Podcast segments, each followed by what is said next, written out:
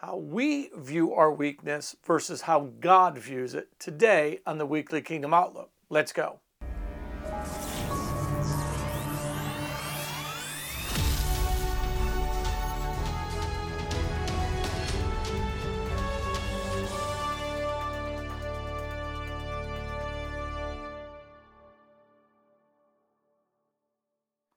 Well, greetings, folks. Apostle Lewis here with you. So glad that you are with me. Let's get a couple things out of the way, as I always seem to forget this. Um, you can subscribe to me. I'm on Instagram, I am on YouTube, and I am on Facebook. I am also on Rumble. Uh, and so you can find me on all those platforms. Also, lewisdcn.com. So go there if you want to find a bunch of stuff. I have finished my manual on um, Ancient Pathways, and that is going to be edited. I've already done the major edit part now. I make someone checks my work and changes anything that needs to be changed, and then that should be within a week, and that's going to be on the website, and you can get that. I, if you're on my email list, you will get a uh, 20% discount code sent to you in the mail. Be good for about a week, and you can get that early. Also, on locals.com, you can if you're a supporter there, whatever, you also get that code in there. So you can also get that um, um, package, that GSS package as well. Really excited about that one. I've had that one in the chute for a while. And now that I feel like I got that one off my plate, I can now focus on writing some other things. So today I want to talk about, you know, if you're gonna if you're gonna excel, if you're gonna uh, fulfill what God has called you to do. And I, I believe this I believe God has called us all. I think we have a tremendous calling in Christ for greatness. That, that does not mean everyone is going to achieve it, everyone's going to fulfill it. But I don't ever want to sit there and go, you know what, you, God hasn't called you to nothing. I don't believe that. I believe God has called us to do remarkable things. I do believe that for some people, they're going to have to work a lot harder because they have not worked up to this part on maybe working on their character, their uh, their their um, communication skills and things like that. They haven't done a lot of work in those areas, and now they might have a lot of work to do. I've been working on mine for 30 years, and I don't think I've uh, completed that yet. So, what are we to do? How are we supposed to handle? Um, and let's just talk of one. You know, are you are you afraid of failure? Are you, um, I think a lot of things that people get gripped, gripped with, and we call it fear, but I think it's actually anxiety, and that they're anxious that somehow God's going to be disappointed with them. God's going to um, disqualify them. God's going to uh, remove them, or uh, God's going to call them a failure, and they're not going to fulfill it. And so, uh, anxiety is a big one that we struggle with. And what is anxiety? Anxiety is really, to me, misplaced thought and trust um, that's not placed on God. In other words, my thoughts and my trust must be in Him. But if my thoughts and trust are in my own ability, if my thoughts and trust are fearful, maybe I don't believe in myself. That's even worse than believing in myself, I guess. Um, that I can get anxious for tomorrow. And trust me, today, I mean, as we sit here, it's uh, October. Um, uh, man, it's October. What is it? It is October 25th, 2022 when I'm making this one. And we have a lot of stuff, you know, out in the world. And um, and I think that, you know, every day, every day there is like, uh, you know, with the media, every day is like the world's coming to an end. Climate change, we're all going to die. We're not dying because of climate change, folks, okay? Um, number one, the climate, they're actually talking like one degree. And let me just ask you if it got one degree warmer, would that be good or bad? Well, a lot of people in the colder climates wouldn't have to use as much. Think about this you wouldn't have to use as much uh, energy to make heat. Now, you would have air conditioning. We could make it through that. And my, my point is, I don't think it's as bad as they think it is. But by the way, we know it was warmer 100, 200 years ago, 300 years ago. Canada at one time used to farm six to seven months out of the year. So we also know there was an ice age. We're not, we're not going anywhere. So we'll survive all that. And, and that's just, it's just fear. And everything's fear. In the church, it's fear. The society's going to hell in a handbasket. And, and it can make us really anxious for tomorrow. You know, the inflation's up in, you know, around the world, but we've decided to join them in America. We didn't have to, but we decided to join them. And now we are sitting there with massive inflation and everything does cost a lot more. Let me just tell you that. It just does. It's about 50% more. And, and that's, that's what we've done. But you know what? All that doesn't matter because Christ is still on the throne. Jesus is our God, and uh, and the Father's sitting there with them. He's seated at the right hand of the Father. And guess what? Jesus is governing everything, and he's doing a really great job with it. Okay, and he's in. He's he's got me and you. And He's got this. And but I want to talk about anxiety for someone. How does God view our anxiety versus the way maybe now I don't have a lot of anxiety. I don't feel. But who knows? I might. I might just not be aware of it, right? But it says this be anxious for nothing, but in everything by prayer and supplication with thanksgiving, let your requests be made known to God. So it might be anxiety. Maybe you get attacked with, I can remember 10 years ago, 15 years ago, we were going through some of the upheavals we were going through in our church that, you know, I was, my wife wasn't working. I'm the only one working. I already taken a major pay cut uh, to start the church, about a 2000 to 2500 a month pay cut to start the church and we didn't know if we were going to have money tomorrow. Matter of fact we we even went like uh, two months in one year where i didn't get paid okay? And how how does god view that fear? Like when i'm feeling fear and and so number one it's not from him but how does he view it? How does he how does he look at my process? And i know god loves the process. I, i'll tell you what if there is no resistance, you won't build any character. Okay, so we're, our character really isn't built well. Um, and this is Romans chapter 5. It's not built well when it's built without resistance. Like if you look at a kid, if you give a kid everything he wants and he never has to grow up or take responsibility and, and steward things well, then that kid becomes what we call a spoiled brat. And they're entitled and it doesn't build a lot of character that way. But if you teach them how to work and how to labor and how to overcome obstacles, they seem to have a lot better character. All right. There was times where I would get attacked in the middle of the night with fear. And my, I literally wake up and I swear my heart felt like it was coming out of my chest. It felt like I was doing like, you know, I, I guess you would call it a panic attack. I just didn't know, um, I didn't know that or whatever but I but I also but I was aware I was aware it was of the devil. And I I was aware that it didn't matter how things looked but how did I respond to that? Now the way I responded to that was through prayer uh, and supplication and thanksgiving. What I would do is I'd have to sometimes get up and go into my living room and open my Bible and read and pray all night until I got my spirit back in line till I got my my mind, my spirit, and everything.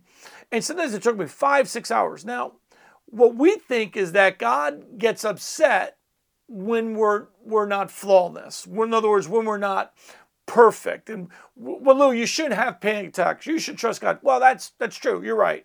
Um, Lou, you shouldn't have anxiety because you know you should not be anxious for anything. A lot of times we want to beat up people because they have anxiety. But it's how we process that is the great reward in that. So, in other words, when I have, if I don't have, I don't think I have a lot of anxiety anymore. Um, um, I've learned to sense it coming maybe and get my mind stayed on God real quick. But I'm not saying I, I can't have an attack or anything like that. Um, you know you could you could find any circumstance and find uh, like a crack in it you know and go oh boy what if that falls down?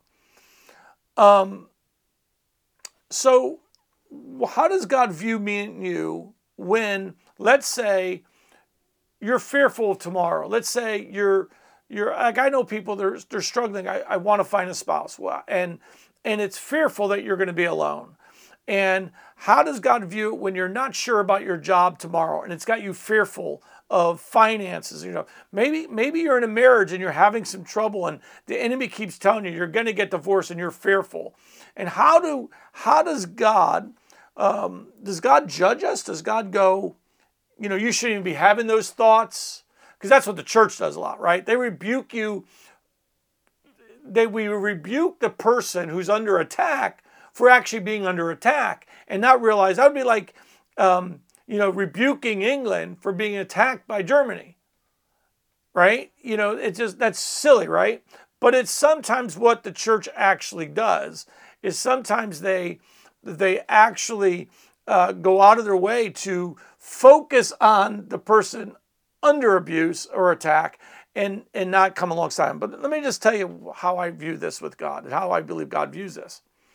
When, when I would get up, and even though it took me five hours to get my, you know, spirit and hope again, to get my mind stayed on Him again, and, and to get myself, and, you know, wrestling with, you know, my own heart and my own mind, and get it back into obedience to God. And it might have taken me five hours. You know what? I believe that God, that's where character is formed, and that's where favor comes from God. It's when you have anxiety and when you have fear and when you have concerns and doubts, and that you turn to God, because this is what it says be anxious for nothing. Now, you know what he's not saying? He is not saying that if you're anxious, you've sinned. What Paul is saying here is look, when anxiety comes, choose, choose to say no to anxiety.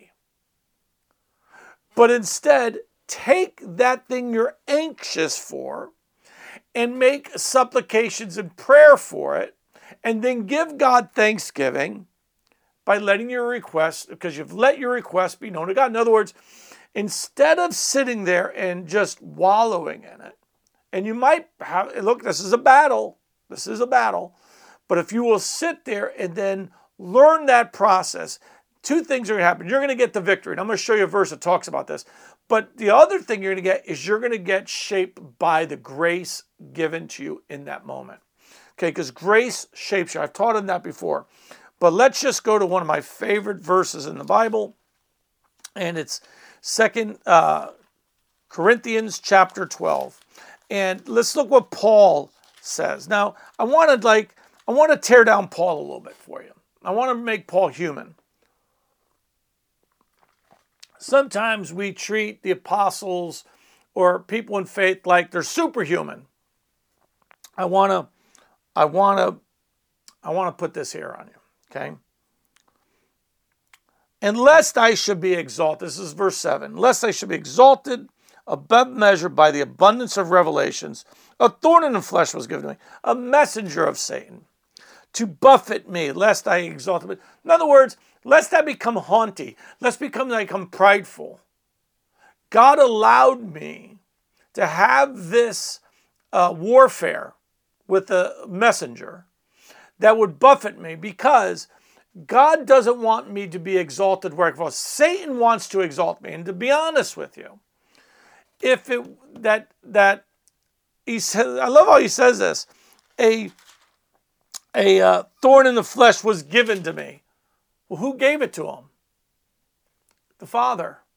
Now, this might sound real harsh to you, but the Father knew that I want Paul's character to be I want his I want him to be fashioned by my grace.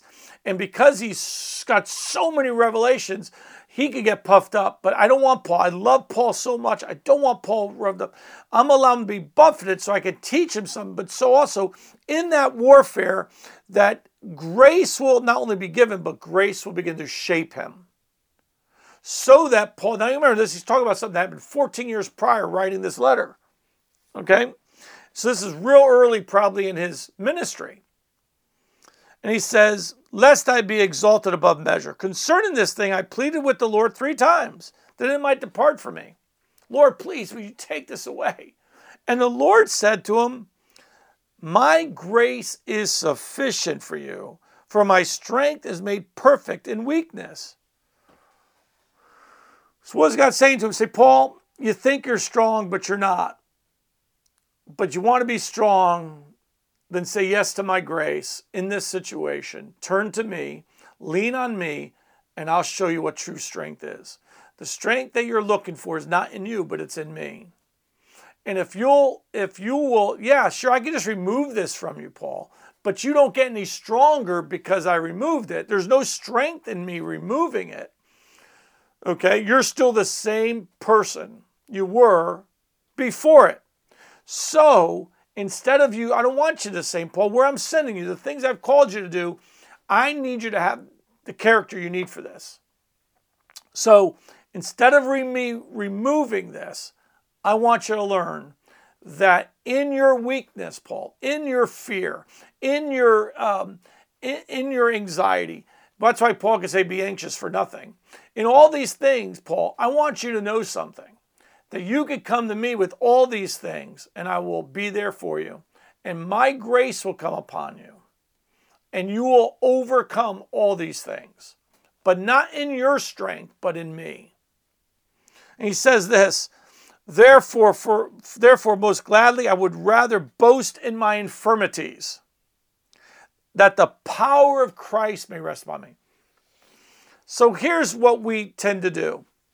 We think God wants us to go, I'm not I'm stronger than anxiety. I'm stronger than fear. And he doesn't want you to do that. He wants you to come to him in those moments. Learn to come to him and go, Father, I have this spirit, you know, this fear, this anxiety, it's coming at me. I ask for your strength in this moment. I ask for your grace in this moment. I come to you.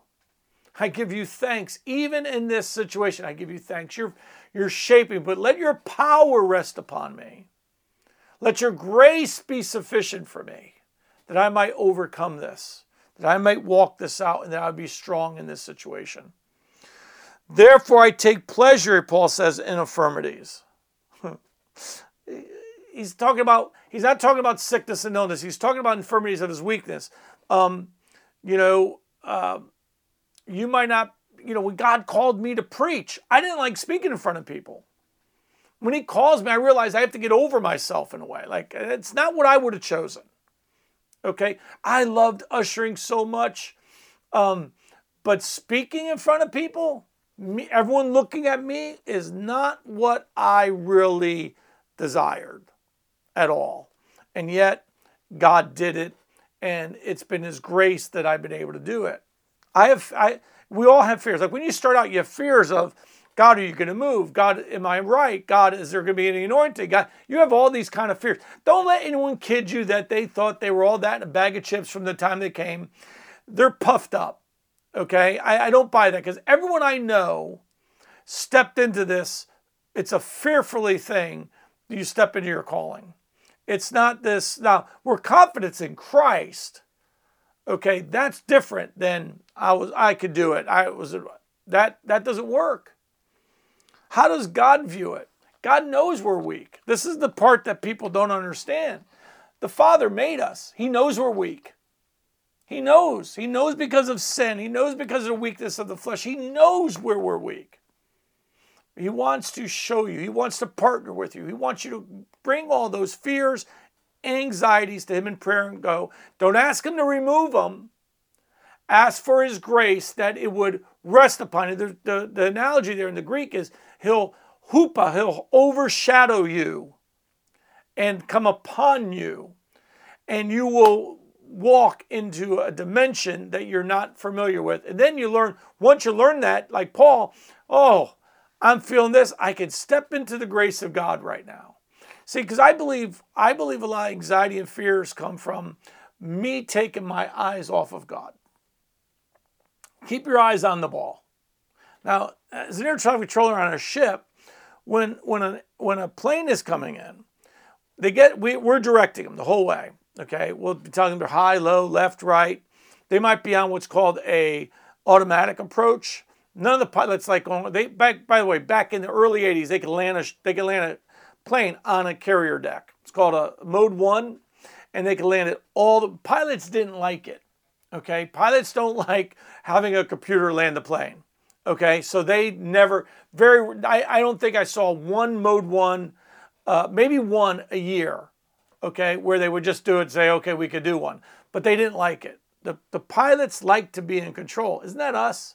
We like to be in control. But but the way they the way they fly the plane, if you're if you look at the if you look at the island of the deck, let's say island of an aircraft carrier, that big tall structure, you're not going to land a plane. If you look at your if when you're when you're a mile out, if you're looking at the instruments, you're not going to land a plane. You hear you hear say you, you see in Top Gun, uh, the first one where he says Maverick got Maverick ball. Okay, they don't actually say that. They say the call sign of the airplane ball. They don't use their their handles. Okay, they use the call sign of the aircraft ball. Okay, and they'll go. You know, what what we'll do is the controllers will say Slogan five one three quarters of a mile, call the ball.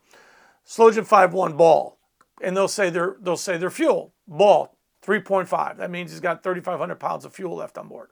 So he'll go. Um, he might go Tomcat ball, but usually it's just Slogan 5 1 ball 3.5. Okay, and we're writing down. We write because if he's hook skips, we want to know if he needs fuel. That's what we're. That's why he gives us his fuel state. We need to know if he needs fuel. If he if he if the hook skips and the hook could come down and bounce over the wire. That's called a hook skip. And he goes right off the angled deck. He floors it, goes right off, and comes back around. But he might need fuel. Okay, so he does that. You know what he does the whole way down? He's watching that ball. He's watching two things at once. He's got this ball, and it's called a VASI. It's got a row of lights and it's it's I think white or green in the middle, and then amber and then red, amber and red. Okay, and so um, I think it's two different colors. It might be amber and you know amber and red, but if he's low, it's red. I do believe because you can hit the deck too early and high. And so what it does, he wants to keep that in the green. So that's his glide slope, the green. And he's also looking at the angle deck. And what's so amazing about this is the ship's on an angle. So ship's on an angle like this, right? Let's put it this way. Ship's on no, ship's going this way. Let's see. I want to make it so you could see it. The ship's on an angle like this. So it's actually here's the ship, but the deck is going this way. Okay?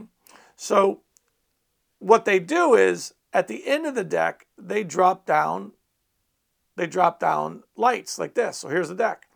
So when he's lined up, it looks like this. If he goes the wrong way, it'll look like this, and it'll look like, and it literally makes an arrow which way he needs to fly. So if he goes to the right, it makes a left arrow like this, and he has to go, he knows to go to left. Okay. But the point is this he, he has to keep his eyes on the ball the whole way down. He doesn't look at the deck, he looks at the ball and the, and the lights. He's looking at the lights when he's landing. Why is that important? Because as long as he does that, he's going to land.